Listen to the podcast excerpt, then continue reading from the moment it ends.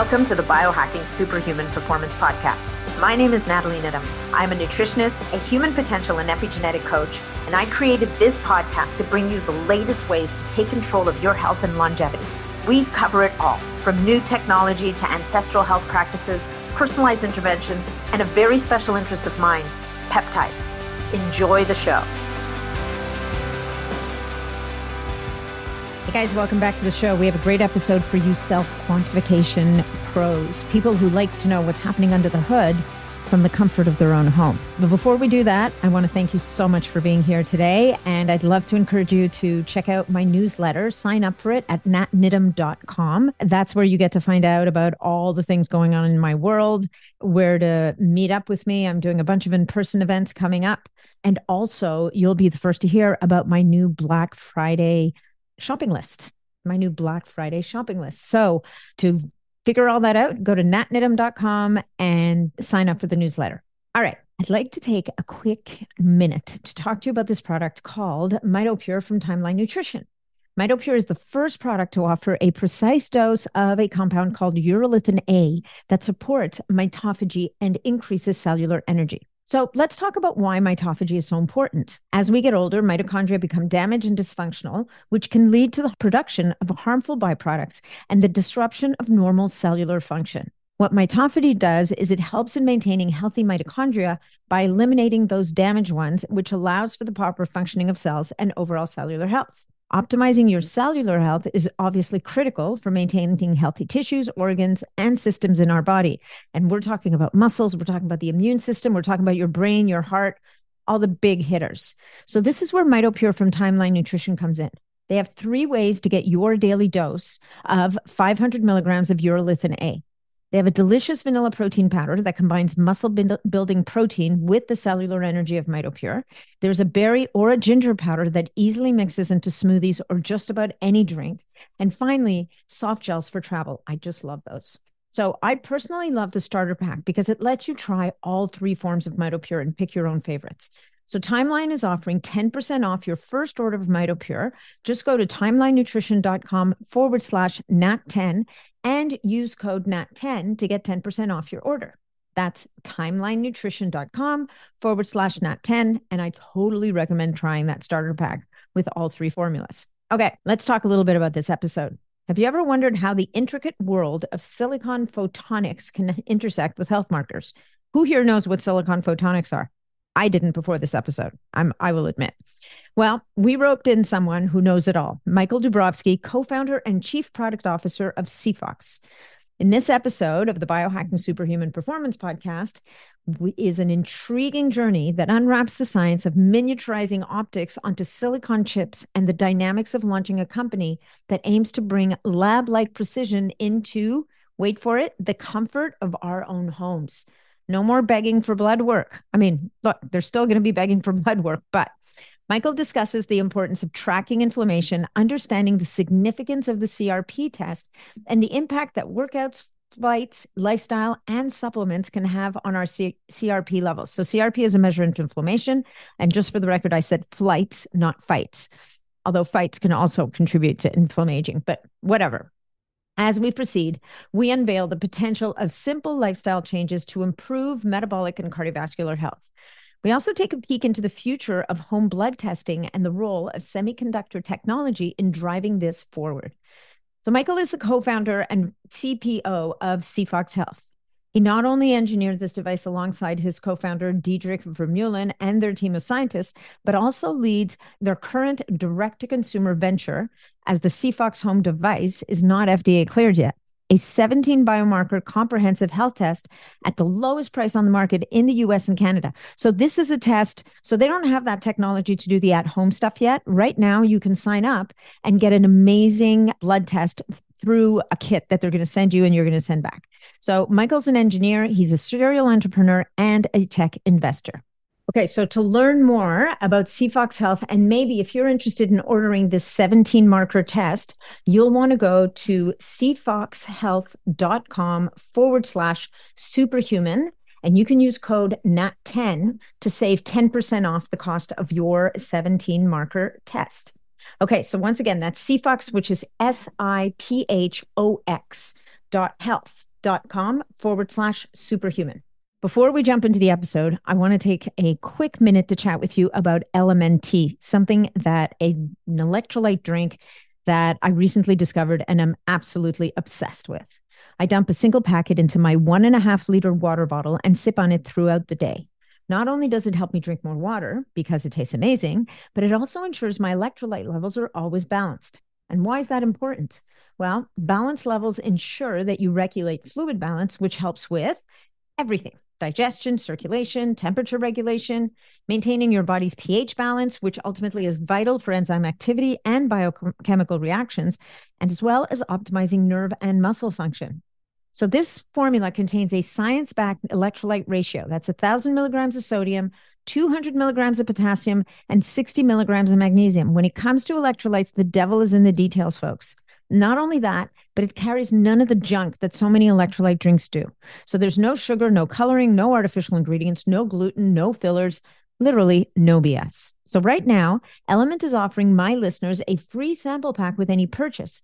That's eight single serving packets free with any LMNT order. This is a great way to try all eight flavors or share LMNT with a salty friend. Get yours at drinklmnt.com forward slash nat.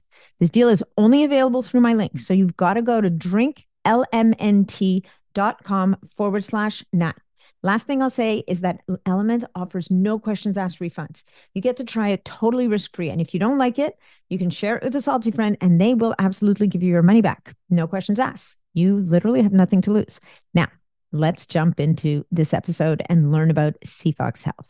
Hey, folks, just a quick reminder that all of the information presented in this podcast is for information purposes only. No medical advice, no diagnosing, no treatments suggested here. Before you try anything that you hear about or learn about here, make sure that you check with your medical provider. Hey, Michael, welcome to the podcast. It's a pleasure to have you here today. Yeah, thanks. It's great to be here. This has been possibly um, one of the longest coming podcasts I've ever had. I think, I think I can't remember his name. This young guy, I met him. I finally met him at A4M in December, and it felt like he hunted me down for the longest time, and finally handed me this kit and said, "Here." so anyway, I'm very glad that he did because um, I think we're going to have a super interesting conversation today. So, Michael, why don't you just 60 second snapshot on who you are, what you do, and why you're doing a, a little bit about what you're doing, what you're doing, because I think it's actually really interesting. I've kind of moved away from that in the recently, but in your case, I think it'll be interesting for people to understand who they're talking to. um, sure. So my background's originally in chemistry, biochemistry, but uh, I then went on to do several startups, more like engineering and hardware. But um, the last six years or so, I've been working in this field called silicon photonics. So I got into it originally when I was at Technion uh, University for a while in Israel, and then I came back to MIT and uh, did some more there. And um, it's a really interesting field that like people don't really know about, which is uh, miniaturizing optics onto silicon chips. So like this behind me is a wafer. So this is what like comes out of the fabs that make chips for computers and cell phones and so on. And so there's a smaller subfield where they actually, instead of doing stuff with electronics, you're actually taking lenses and lasers and stuff like that and miniaturizing them onto chips. It's mostly used for the internet. So right now, when I'm talking to you, uh, the computer is electronic. So it's getting the data from the like the, the camera and the microphone, converting it into um, signals that go to eventually somewhere it's converted into light. So because it has to go over fibers to get to you. Mm-hmm. And so mm-hmm. that's being done on chips. It used to be done by like large, uh, you know, kind of like bulk optics, but that's now all done on chips. And it's a very powerful technology. Uh, so a couple of years ago, uh, my co-founder and I decided to start a company around using that technology for new, like new applications outside of telecommunications. Uh, and it became clear that like blood testing was really exciting because it's really hasn't seen much innovation, and the instruments in central labs all use a lot of optics.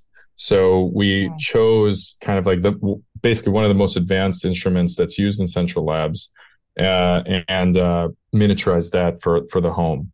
Um, so that's kind of the mission of the company, and we it grew into many more things along the way. I, you know, I got really excited about longevity and biomarkers and everything. Before this, I really didn't know much about it, and um, I had some personal things happen also that made me interested in it. And um, uh, anyway, so here, here we are today. Yeah. Oh, that's good 60 second uh, snapshot. Thank you. yeah, sure. sure. It's a big story. So, anyway, so you became interested in longevity and health. And so you've turned your superpowers to how can we miniaturize what's in that giant central lab into something that can be applied a person can apply for themselves at home. But before that, you have like an interim technology that you released, right? So, so one of the exactly. So, what you tried is the at-home test kit, which is this th- this thing where you collect blood onto a.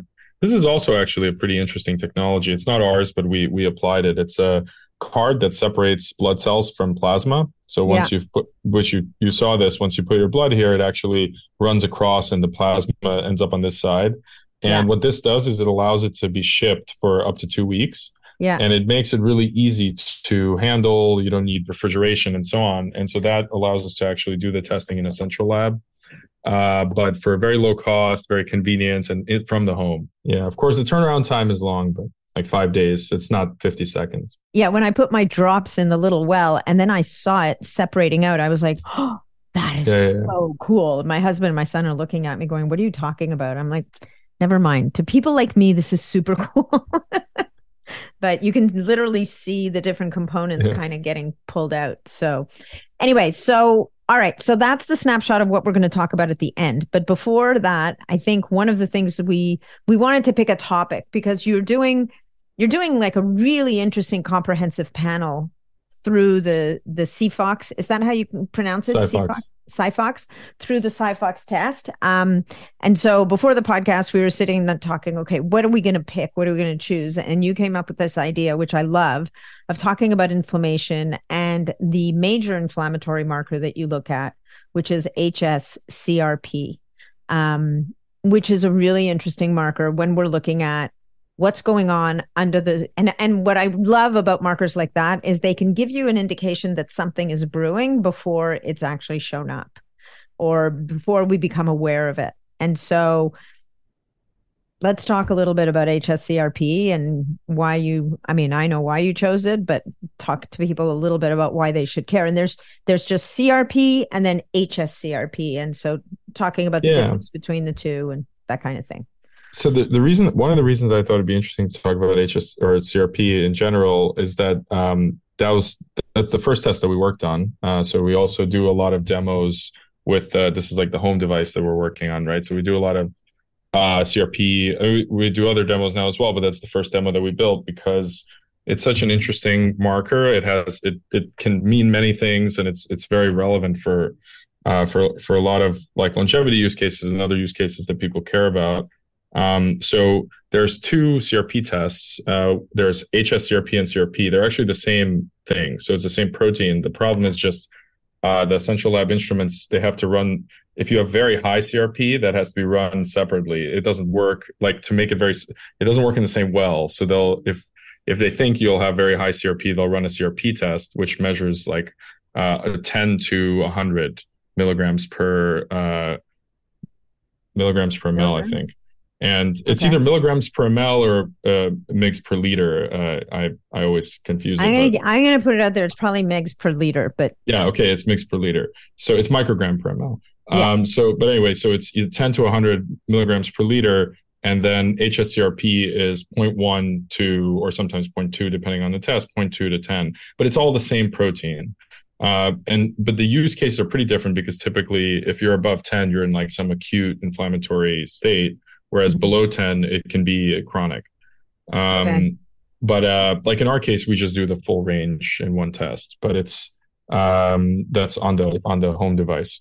Uh, but generally i think what's more interesting is hscrp the acute crp is is something that doesn't have a big relevance to longevity. Um, it's typically like a you know you have a bacterial infection so you have very acute high crp Right. Um, Could but, it be uh, brought on also by like a, if you let's say did a crazy hard workout the day before you had your labs done, and you go to the doctor, you go get your blood drawn, and your doctor's like, "Holy jumping, you know, these numbers are out of whack." But I remember once my CRP was off the charts, and my doctor looked at me going, "Yeah, but aren't you doing that crazy CrossFit stuff?" And I'm like, "Actually, now that you mention it, I had worked out that morning of the blood draw."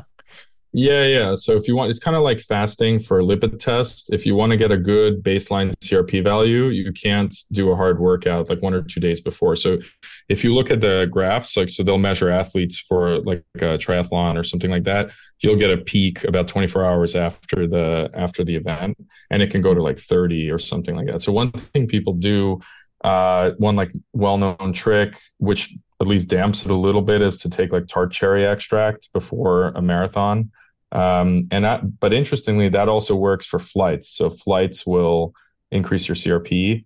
I don't think anybody really knows why, but people think it might be related to like the inflammation you get just from like the pressure change, mm-hmm. uh, or like from sitting. It's hard to disambiguate all these things, but uh, um, you can also take like tart cherry extract before a flight and and damp like the CRP response, damp the inflammation response. That's interesting. Um, I actually use molecular hydrogen when I fly. And I find okay, it's made a big difference for me. Like my hmm. feet used to swell really badly on flights. Um, and ever since I started using molecular hydrogen, I find that's not the case anymore. I, I tried a whole flight like uh, hacking kit, and it included something that you actually tape to your leg that shocks your leg to cause your like um calf to like it stimulates your calf Contract. muscle. Yeah. Yeah, to contract, and that also like pushes blood back up into your body. Yeah. But it's not that it's not great for sleeping on a flight because no. it's like shocking you every three seconds. But I, I sat through it; it was interesting. Um, but anyway, so so yeah. so if you get a good CRP measurements, like baseline measurement, uh, which means you're not inflamed from some acute bacterial thing, or you're not you didn't just do a marathon or whatever, and that baseline measurement is above 0.5, basically you can do better.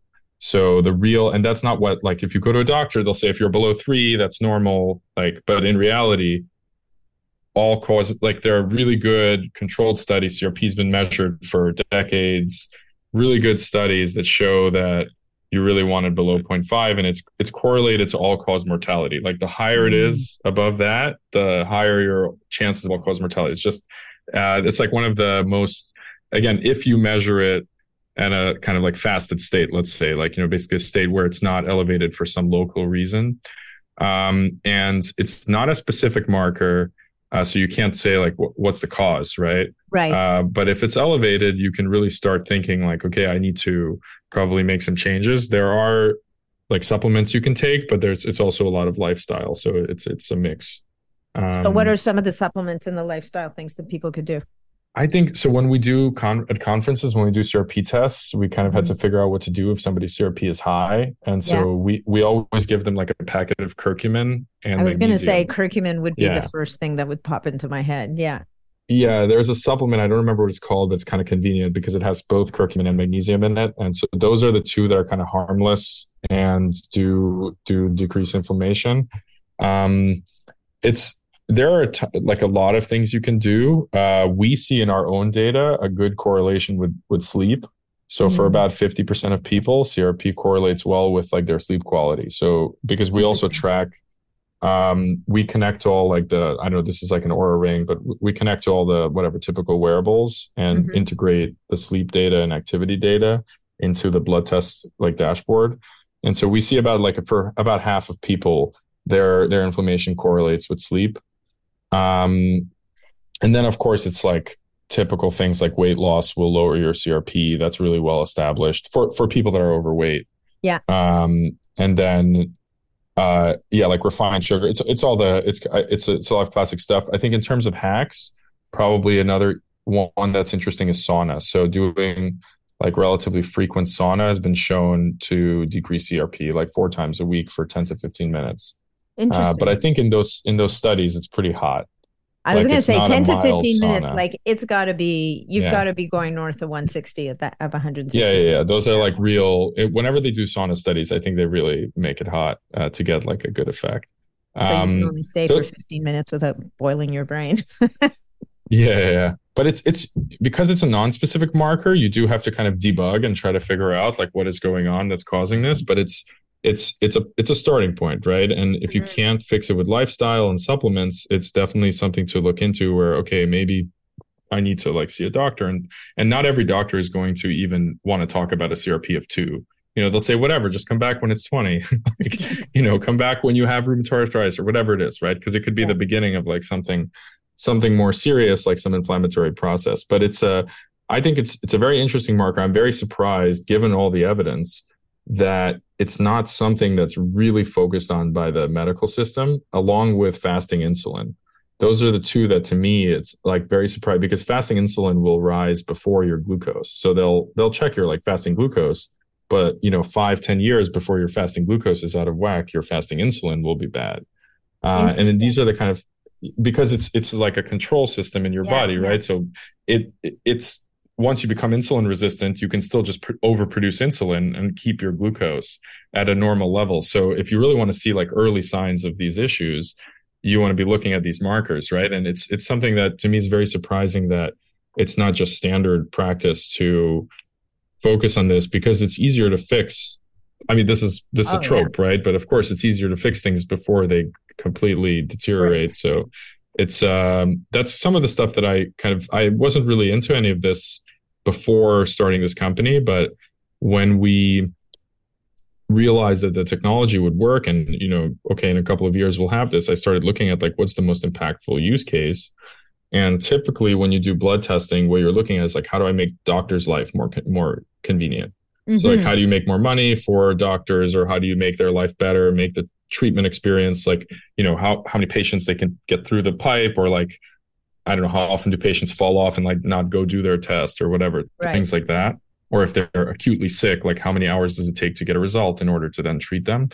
But there wasn't a lot of focus on like, okay, how do we increase the health span and lifespan of humanity, right? Like that type of thing. And to me, mm-hmm. that's just more more exciting.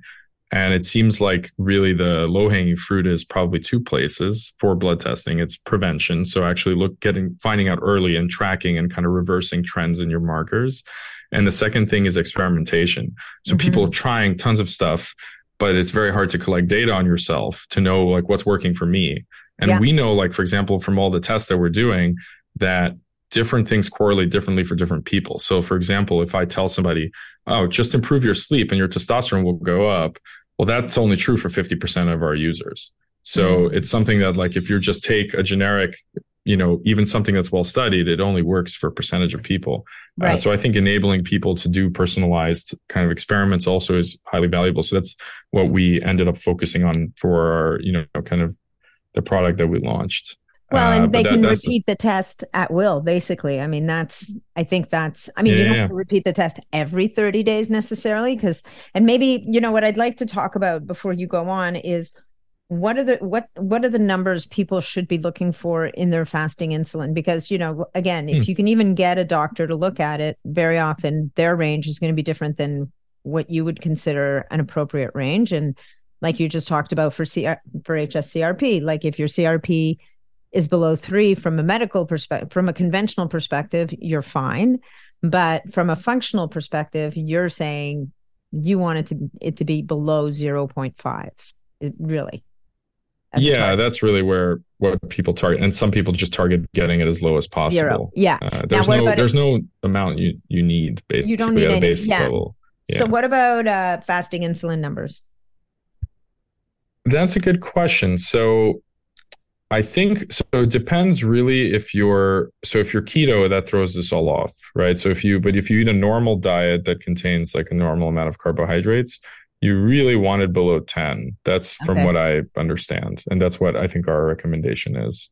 And i think 7 is where we actually cut off the like ideal range. Um your your, your happy place is 7 to 10 for fasting insulin. Yeah and i think low is okay. Like i unless you're not feeling well you know whatever. But again not i'm not a doctor but that's what that's what the research supports. I think that's what the you know the, okay. the studies basically show. The standard range is up to 25. Wow. Um, or 24.9.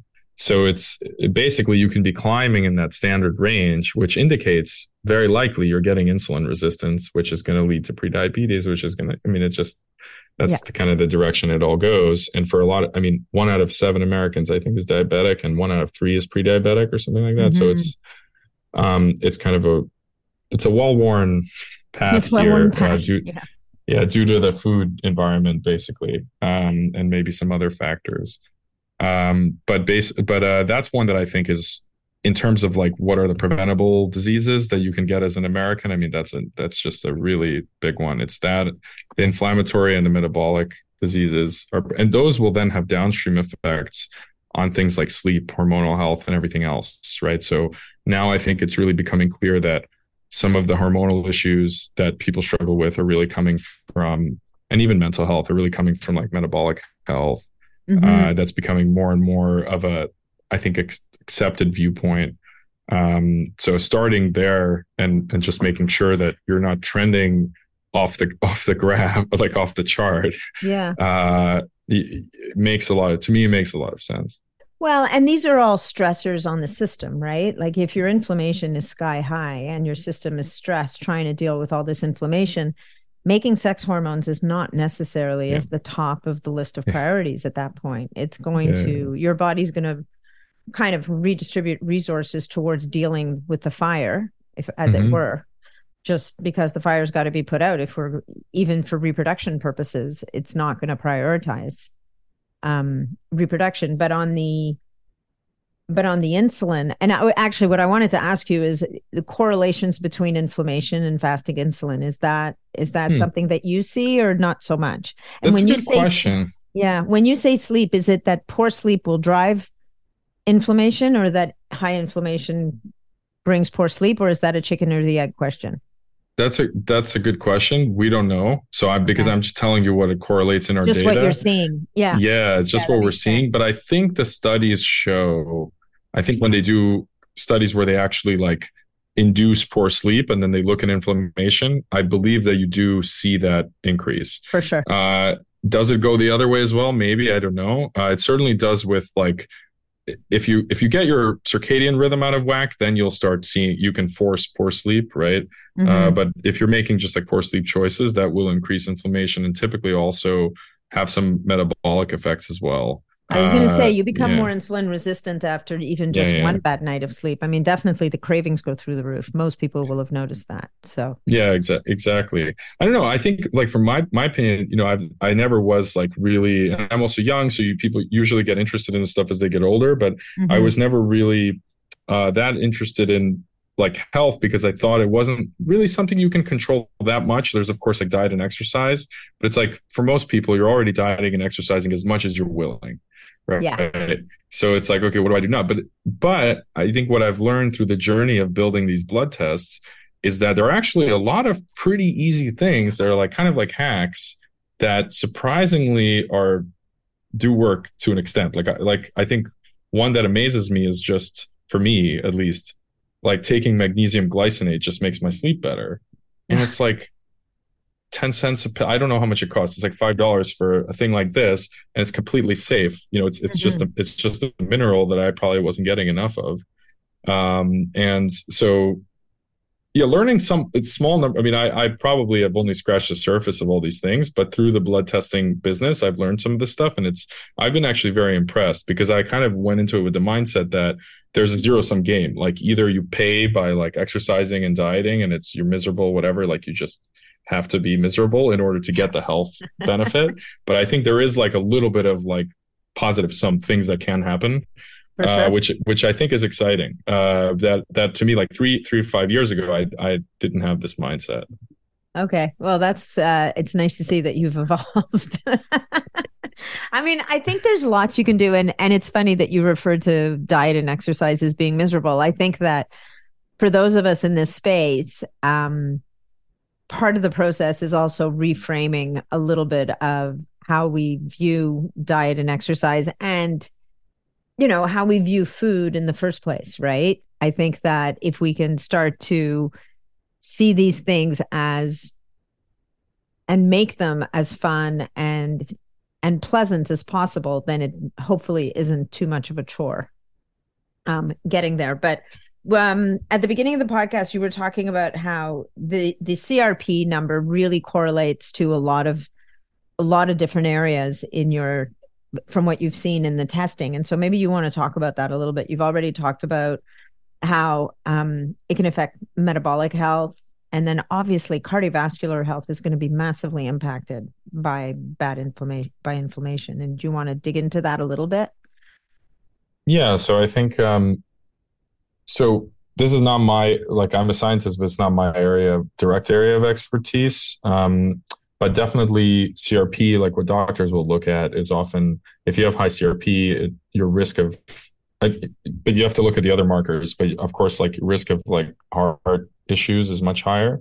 Mm-hmm. Um, but also of like other, it's correlated with basically many of the inflammatory diseases. So that'll be like rheumatoid arthritis, a lot of the autoimmune, like various auto lupus, uh, various autoimmune diseases. And there's, it's like a big family of them, but uh, they're kind of in many ways, they, they have a lot in common. Mm-hmm. Um, and then it's also just correlated with a really poor diet, right? So it's just general inflammation, but like related to gut, uh, just gut issues, or maybe diet, or just like flora. So having like um, not having like great bacterial or the gut flora situation can yeah. can also like cause inflammation. And so it's again, it's non-specific, but it kind of allows you to have the starting point where you can experiment and see, okay, like, and people generally do feel better if they get their CRP down. Uh, right. It's not just a longevity thing. They actually feel better now uh, because like being inflamed just doesn't feel great. Mm-hmm. Um, so, so it's it's not something that you can say, okay, your CRP is high and this is the reason. You have to really look at other markers and also maybe other factors in your life. But it's, uh, um, I mean, it could just be smoking, right? Uh, but but generally, getting it down, actually, people will also report that uh, like they feel they feel healthier, more energetic, and so on. Yeah, no, for sure. I mean, so you're in this interesting place, right? You're you're testing people, you're giving people the opportunity to test more frequently, and it seems like you have some insight into the effect or the efficient the effectiveness of certain interventions on some of these markers. So, mm-hmm. so so far for HSCRP, you've found that I mean, aside from the lifestyle stuff, and you have to address your diet and all the things you found that curcumin, curcumin is seems to be effective, which is interesting because curcumin was really really hot for a while. Then people got really really down on it, and now I find like it's having a bit of a resurgence again. Um, so we we don't just I should I should be clear about this. So we don't collect data right now about okay. um, what supplements people are taking. So we don't know. We do okay. we anything like curcumin, for example, or whatever. We look at just like RCTs, like good studies. So you look at the uh, studies. Okay. We just look at the studies. But anecdotally, we know that by trying things that are known to work, like that mm-hmm. seem to do well in studies, people do get their markers, to, like people report to us or we see it in the data, like this marker is actually improving. Um, yeah. And so my guess is that none of these, because there are different reasons why a, a marker can be out of range you there's no like magic bullet. So you basically have mm-hmm. to start by trying okay this is the most common solution. If that doesn't work you know try the next thing or whatever. And but at least you have real data showing okay here's where i am. And so for me i'll give you an interesting example. Uh, after i had covid in i think 2021 or whatever my crp was elevated. It was above one. Yeah. Um, it started out at like 0.4 or something so very healthy and it was persistently there until I went to Europe for two weeks. Uh, and something about the eating European food, I have no idea, right? What it was actually, uh, but uh, but it's been low since then, actually, like below 0.5. Interesting. Um, so some something about that. Maybe I just did a ton of. I also did a ton of walking there. I I don't know. So it's uh, and also I think it's I mean, vacations are generally correlated with improving biomarkers, depending on what type say, of vacation were you on you holiday? Take. Yeah, like if you were on yeah, vacation. Yeah, yeah. Uh, yeah, but it's it's it's a I'm I also suspect it's it's like med- a lot of Mediterranean food uh, because I ate like a full Mediterranean diet the entire time. Uh, but I don't know. Uh, so does it in the end like I, it's not translatable? I can't like recommend to somebody go to Europe to lower your CRP. Well, but uh, at least ask. I yeah, yeah, exactly um, at, at, least I like know I don't have to worry about it anymore. So for example, like I was taking curcumin, but I don't anymore because uh, you know I just don't. It, it, I don't see any need. Um, but it's it's um, I think the standard things do work a lot of the time. So like getting more sleep, curcumin, whatever it is for the specific marker. Sometimes they don't, or for one person it'll work much better than for another one, and that's why it's interesting to to make measurements. Mm-hmm. And you've made your test, you basically made this test relatively affordable. What's the price point on the on the SiPhox? So what what we did is like our goal is to make it much cheaper than this uh, Yeah. by doing the actual at home device with the cartridges. But the mail in test, what we did is we. Uh, I mean, if you look at like existing companies, so they're the like LetsGetChecked and Everlywells of the world, they will sell you like a three biomarker test uh, kit or four biomarkers or whatever it is for let's say 100 200 300 dollars. And then if you want to stack that up into a complete like a comprehensive panel you actually have to do several tests. And so that means you have to collect blood several times. Hopefully it all works out the mail everything. So we looked at it and said we're we don't care about like our goal is very long term we want to do blood testing like put a blood test device in every home. So Mhm. we don't care about like the short term profits of it or whatever. Let's just do as many biomarkers as we can with a single blood collection and do it at the lowest possible price uh, where we can just like at least not lose money doing this.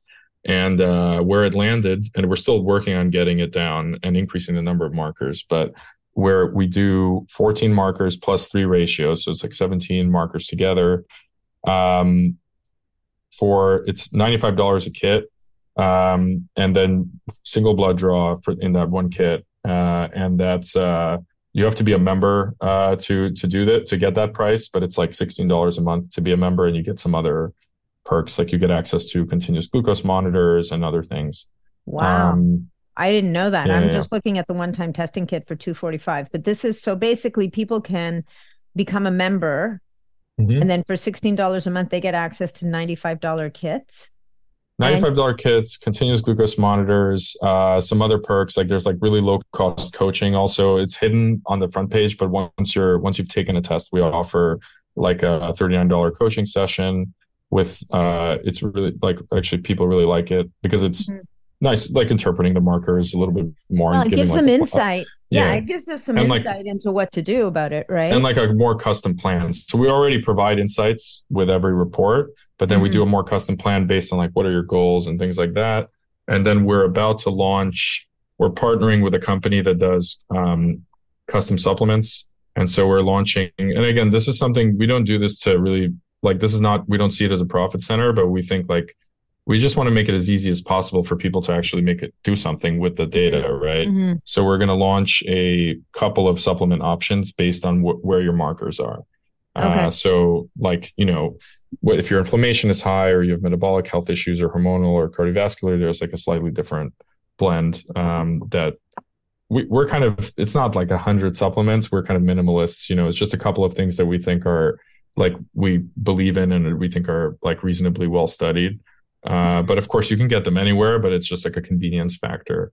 Yeah. Um, and that's what we try to do is like always roll out more and more features where, it's just con- it increases the likelihood that the person will succeed in whatever they're trying to do. Um, Yeah, surround you know around of course like with the blood test as the central kind of like guiding. Uh, it, you know, it's like the north star of like okay, is this really working? No, I love that. Um, so on the um and on the CGM, because I know people's ears will have perked up because this is everybody's, it's the bane of everybody's existence who lives in the US. Mm-hmm. They're super jealous that in Canada we can just go to Costco and get one. Yeah. but but in the States, you need a prescription. And so, but a lot of the services, the prescription services are they're pretty spendy. Um Mhm. So do you want to are you using the Yeah. uh, Dexcom or the or the So we- freestyle? we use the Freestyle Libre 3. Uh, We don't have very high volume, so we don't actually get very good pricing for it. But it's we're trying to cut it significantly. But right now, our pricing we just pass it through, but it's one hundred twenty dollars per unit. That's great. Um, but it's uh, there's no subscription. There's no you just once you're you have the like blood test membership. This only works for the people the that's called like, like the Yeah. unlimited membership. Once you have that, you can just order CGMs whenever. That's amazing. Um, so we're it's not the main focus of our business, the CGM, but the way we see it is like if you have metabolic health issues, this is Mhm. one tool that you can employ, right? So wear this thing for two weeks and see if Yeah. you can optimize your glucose spikes. So we don't really see it as the you can make it a more like levels does an amazing job of this where you make it like the central component like you start with this and then you kind of build around that um Yeah. but um we went obviously like our core expertise is blood testing so we lo- look at the comprehensive blood panel and then the cgm is more like a tool that we think is definitely a great tool for that like targeted uh it's relatively easy to get a lot of value out of it um, 100%. even if um so that that's and i myself like will wear one once in a while uh and i think it's it's pretty it's pretty impressive technology that's probably the best diagnostics technology that's been built in the last 10 20 years um, it took a long time to bring them to market. Like they were already kind of working 15 years ago or something and then it took them until like 2018 19 hey guys i want to tell you about something new that i've discovered. So many of you have already added nitric oxide to your daily routine which supports your healthy circulation. So now it's time to capitalize on that healthy circulation and introduce some key brain ingredients to you Berkeley Life's exciting new product that complements their nitric oxide foundation supplement. It's called Cognitive Support, and it's centered around naturally optimizing your cognitive health. It's your brain. This new supplement is designed to support key brain functions like processing speed, psychomotor speed, sustained attention, even composite and verbal memory. And the best part, it's a natural stimulant free formula that's been thoroughly researched and backed by science. When you combine cognitive support with Berkeley Life's Nitric Oxide Foundation, you're in for an incredible cognitive boost. The two work together seamlessly to deliver essential ingredients like Alpinia galanga, sulforaphane, and lutein efficiently to the brain, enhancing cognitive performance to its full potential without concern of caffeine crash or jitters. You can access Berkeley Life by going to berkeleylife.com and using practitioner code NIDDBL to place your order today. And now let's get back to that episode. The beauty of the CGM is that it gives immediate feedback on the impact of things that you do and things that you eat. And people don't always think of the things that you do, but I think when I have clients who are wearing a continuous glucose monitor, we talk about how does exercise affect your blood sugar? How does um, a poor night's sleep affect your blood sugar? How does stress affect your blood sugar? And you can see it very often in the data, on top of how did this meal or this food or whatever the case may be affect that blood sugar so and how long is it taking for the blood sugar to come back down because that could be some insight into insulin resistance like there's a lot there's a lot of really good information you can get out of the continuous glucose monitor that takes you beyond the mm-hmm. oh your fasting insulin is high or your fasting blood sugar is high. Okay well it was at that speck of time but that doesn't give me any information in terms of what's going on on a regular basis.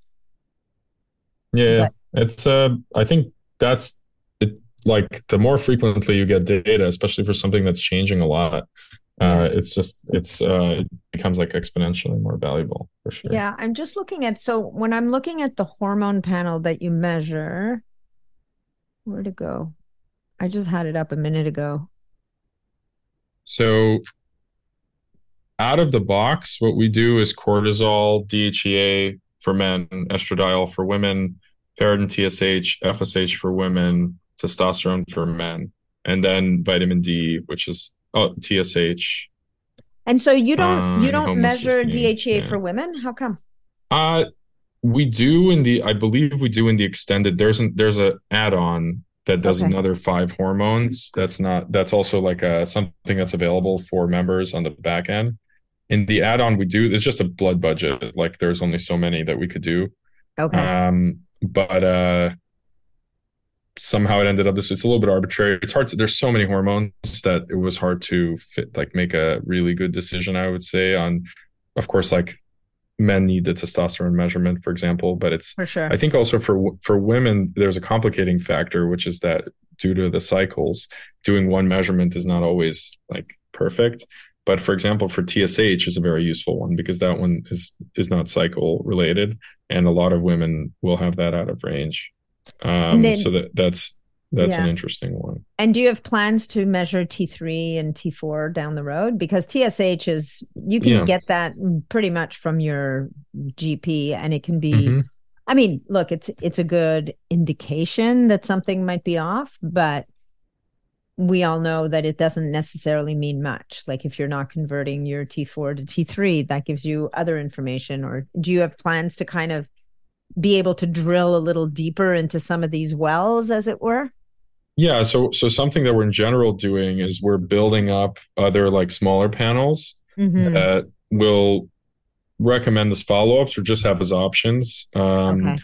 The main reason we don't do that now is just because of the you know, it would just be very clunky. So we're finding a way to, in a very nice way, to kind of like give people the option to order these things without confusing them, making it just like a grab bag of stuff and nothing is like there's no seniority. So yeah. we're starting with this like comprehensive panel that's a bit of everything and you know it has good coverage. And then once you're in the system, um, if you're curious, like okay, maybe I really want to look at my thyroid more carefully, there will be a panel that you can order for that. Okay, but that's not um, available yet. Not yet, but that's something that'll like the next three to six months. Yeah. Oh, nice. And then the home kit. So let's talk. I mean, you know what, guys? I know that I just, I'm so curious about this home kit. Like, how amazing that we'll be able to have, like, it, it looks like a little rectangular box. And so the the uh, this the, the industrial design will be improved. So it'll be some okay. type of it'll be prettier. But right now it just looks yeah like it's just like a white a small white box. Like what is it, six inches yeah. long or something?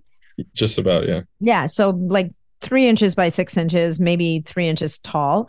And then there's these little tiny cartridges, and you, I guess you do a, it's like the, um, it's a little bit like the card, the paper card. Now you have but to much, fill much the well blood. with blood. Less no, blood it's, than it's, that? It's much less, yeah. So it's more like a glucometer. So you collect okay. the blood into like a small capillary. Yeah. And then that goes into a little collector with some a liquid that like dilutes it, and that goes in here.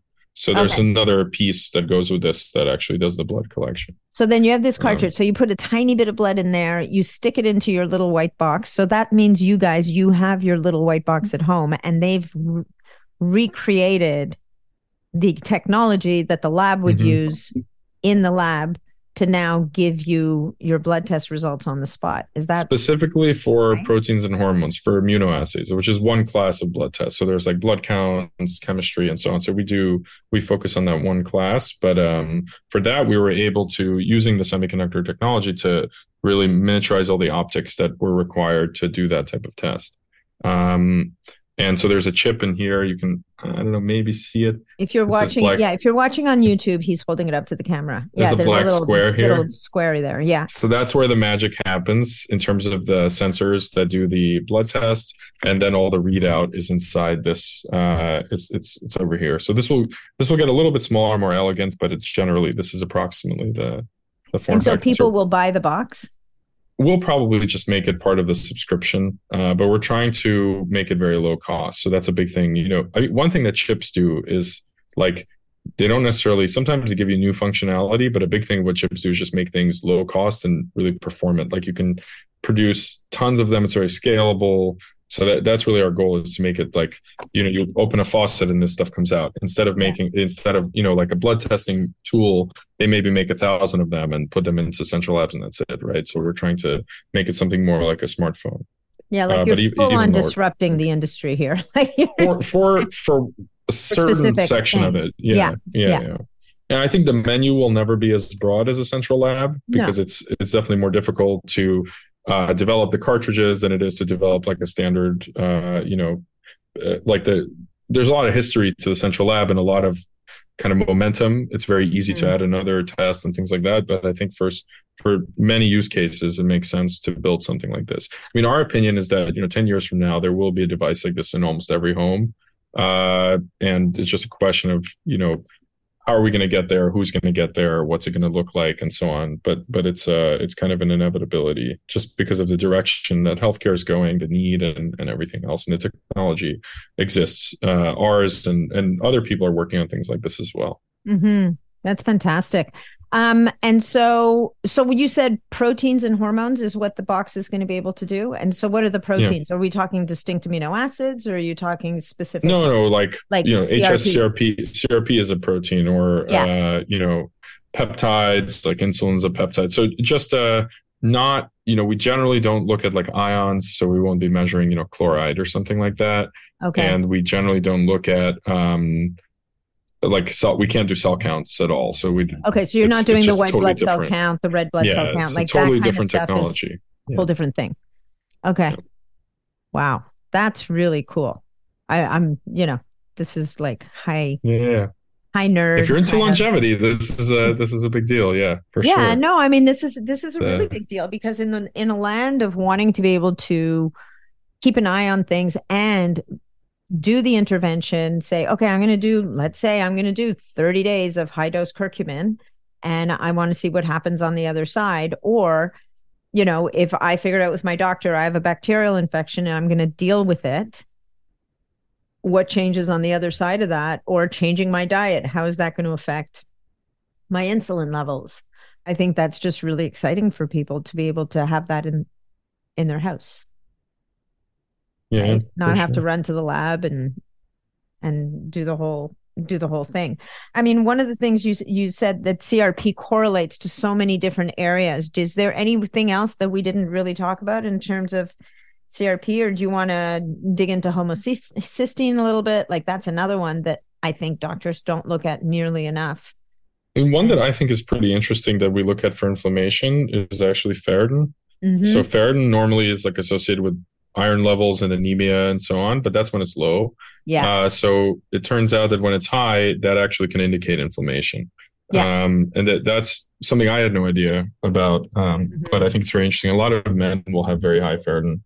Yeah. Um, and so, and there's also some whole separate kind of like, I don't know if it's uh I actually don't know if this is accepted medical knowledge or like still a conspiracy theory that will become medical knowledge at some point, but like that high iron levels in general are bad for you.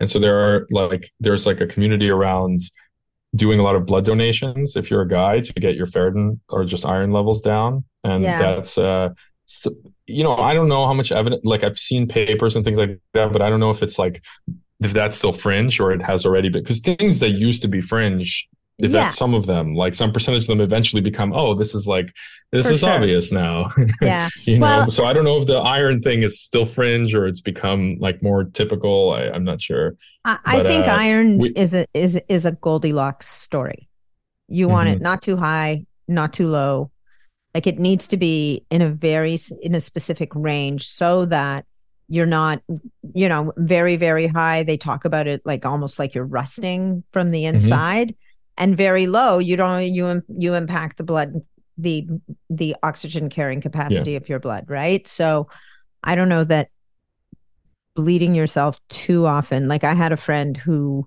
was doing a lot of work on himself and was doing blood draws like every week and you know, he ended up needing a blood transfusion because he oh, was really? kind of starting That's to look a, a little wane let's just That's say. so, so, it goes both ways yeah. it goes both ways. You know it's like mtor. Everybody's crazy about lowering mtor for longevity but here's the bad news. If you don't build lean muscle you're not going to be a happy elderly person right? So it is about i do think it, it a lot of this has to do with finding that sweet spot and finding the balance between pushing you know in the in the case of mtor you can you can do things that some days it's high some days it's low and so you you you kind of get it doing that.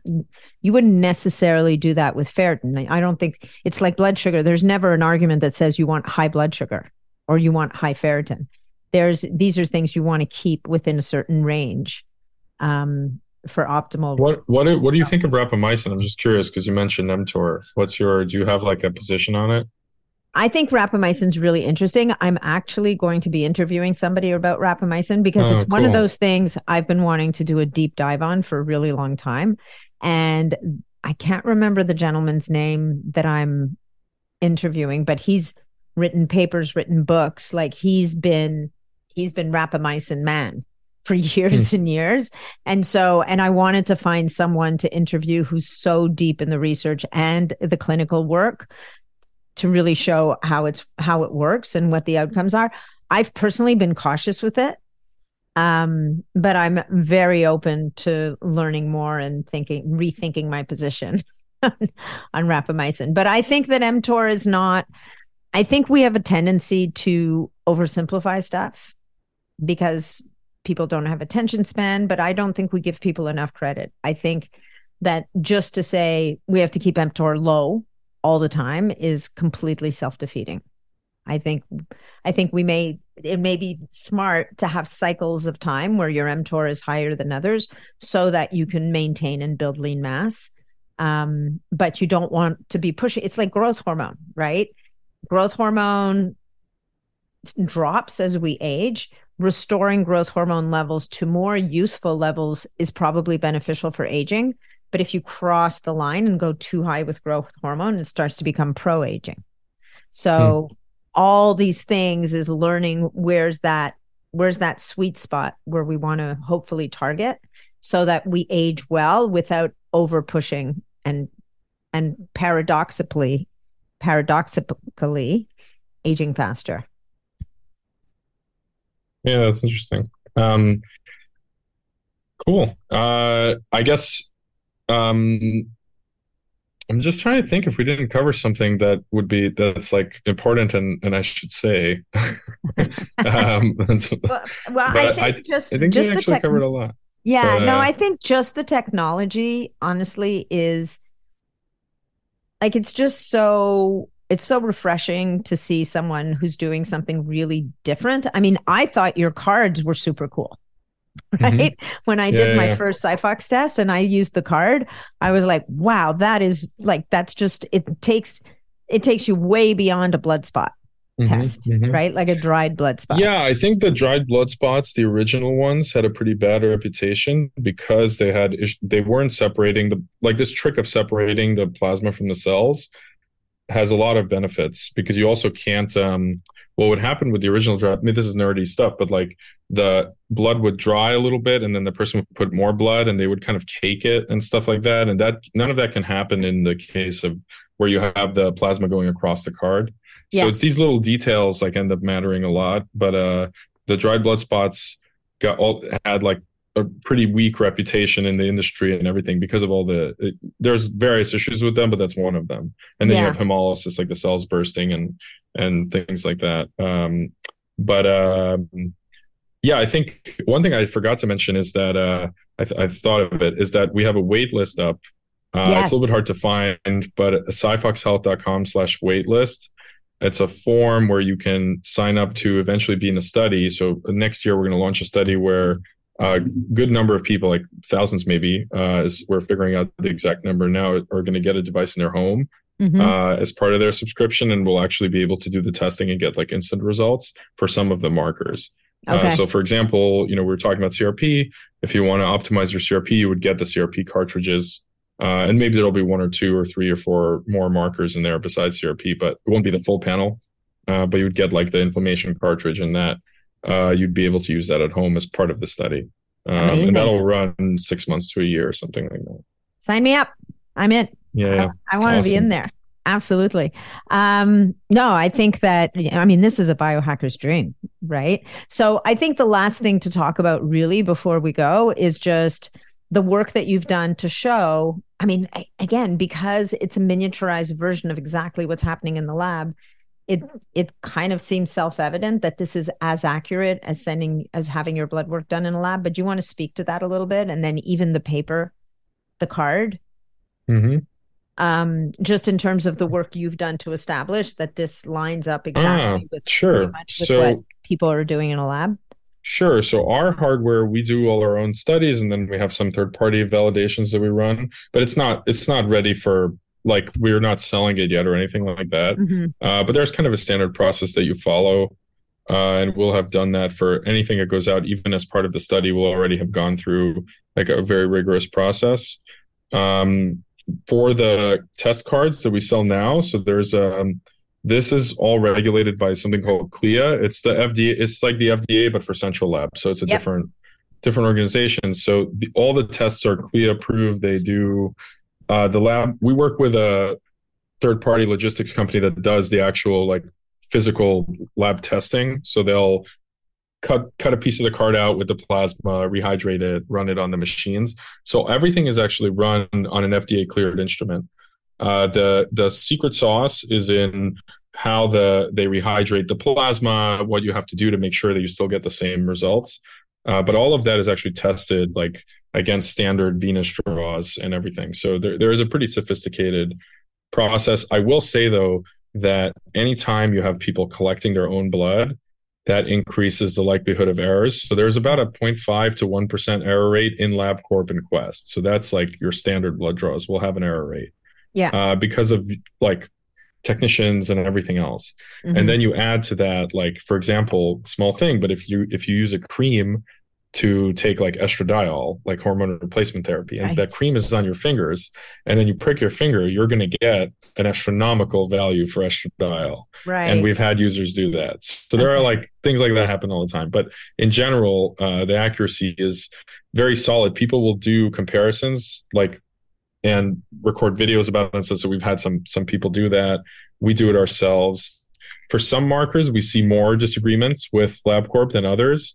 Uh, typically, it's the ones that are more like have different forms. Like vitamin D, for mm. example, mm. has a couple of forms, and there's not that great standardization across the industry. If you buy one tool in the industry or another one and you give them the same sample, there's not incredible standardization of like exactly what it's measuring because there are different forms of vitamin D and other factors. Uh, but for uh, most of the typical markers, it actually has really good correlation, and people find that when they take the test. But you have to you have to do your comparison the same time. Like you have to really bring the test. Day. Yeah. I would do it that hour because right, some of these right. things move a lot. So like you have to do it like at the LabCorp office basically. Well, your cortisol, for example, it's that's like yeah. a speck of time. I mean, cortisol yeah by blood is it, it's it's okay, but it's not mm-hmm. super useful. I mean, it's because it moves around so much during the day, right? Yeah, we try to get people to if they're trying to track cortisol or testosterone, we try to get them to take the test at the same time repeatedly. So right. like 10 a.m. let's say, or like even better, like whenever you wake up, just take the test an hour later, let's say, and that's your fixed interval mm-hmm. just to mm-hmm. get a more reliable because of that the, the curve is like from the time you wake up and then so that that's uh if you're way out of like if you have like a really bit serious circadian rhythm issue you will see that from just one cortisol measurement so right we get people you know your cortisol should be whatever it is like 10 in the morning uh and you know we get people with like a 2 so mm-hmm. for sure, uh, it's Their not you're not getting yeah. yeah. So you're not getting the cortisol spike when you're supposed to to wake you up, uh, and so that mean I mean that means that if you feel sleepy, like probably the best thing to do is to somehow fix this curve, right? Rather than right, right, right. whatever. Um, so that that's like uh, something that we do see in our data, and the opposite also. Like pe- sometimes people will take the test at night specifically because they're interested in this, and they'll see high cortisol at night. Um, that's kind of a rare use case, but it's of course you can do it. Um, Will cortisol be part of what you can measure with those little home cartridges? The cartridges, yeah, because yeah, yeah. that'll be really interesting, yeah. right? So that you'll be able to measure your cortisol Take at different times points. a day. Um, that'd be really interesting. And then um, there was another one I was going to ask you about IGF one. Is that something that's coming? You're not measuring that now, are you? Or are you? I can't remember if I saw it on the panel. Which marker? IGF one. Uh, we're not, no. Um, but that's something that we actually could be measuring, but we we weren't 100% sure how to interpret it, so we we didn't choose yeah. it as one of the markers. So, I mean, IGF one's interesting. It's it's the closest thing to um to an understanding of maybe what's happening with growth hormone that you can kind of look at because you can't growth hormone's another one. You can't measure it because it's it's going up and down all day long. Like you've got pulses of growth hormone.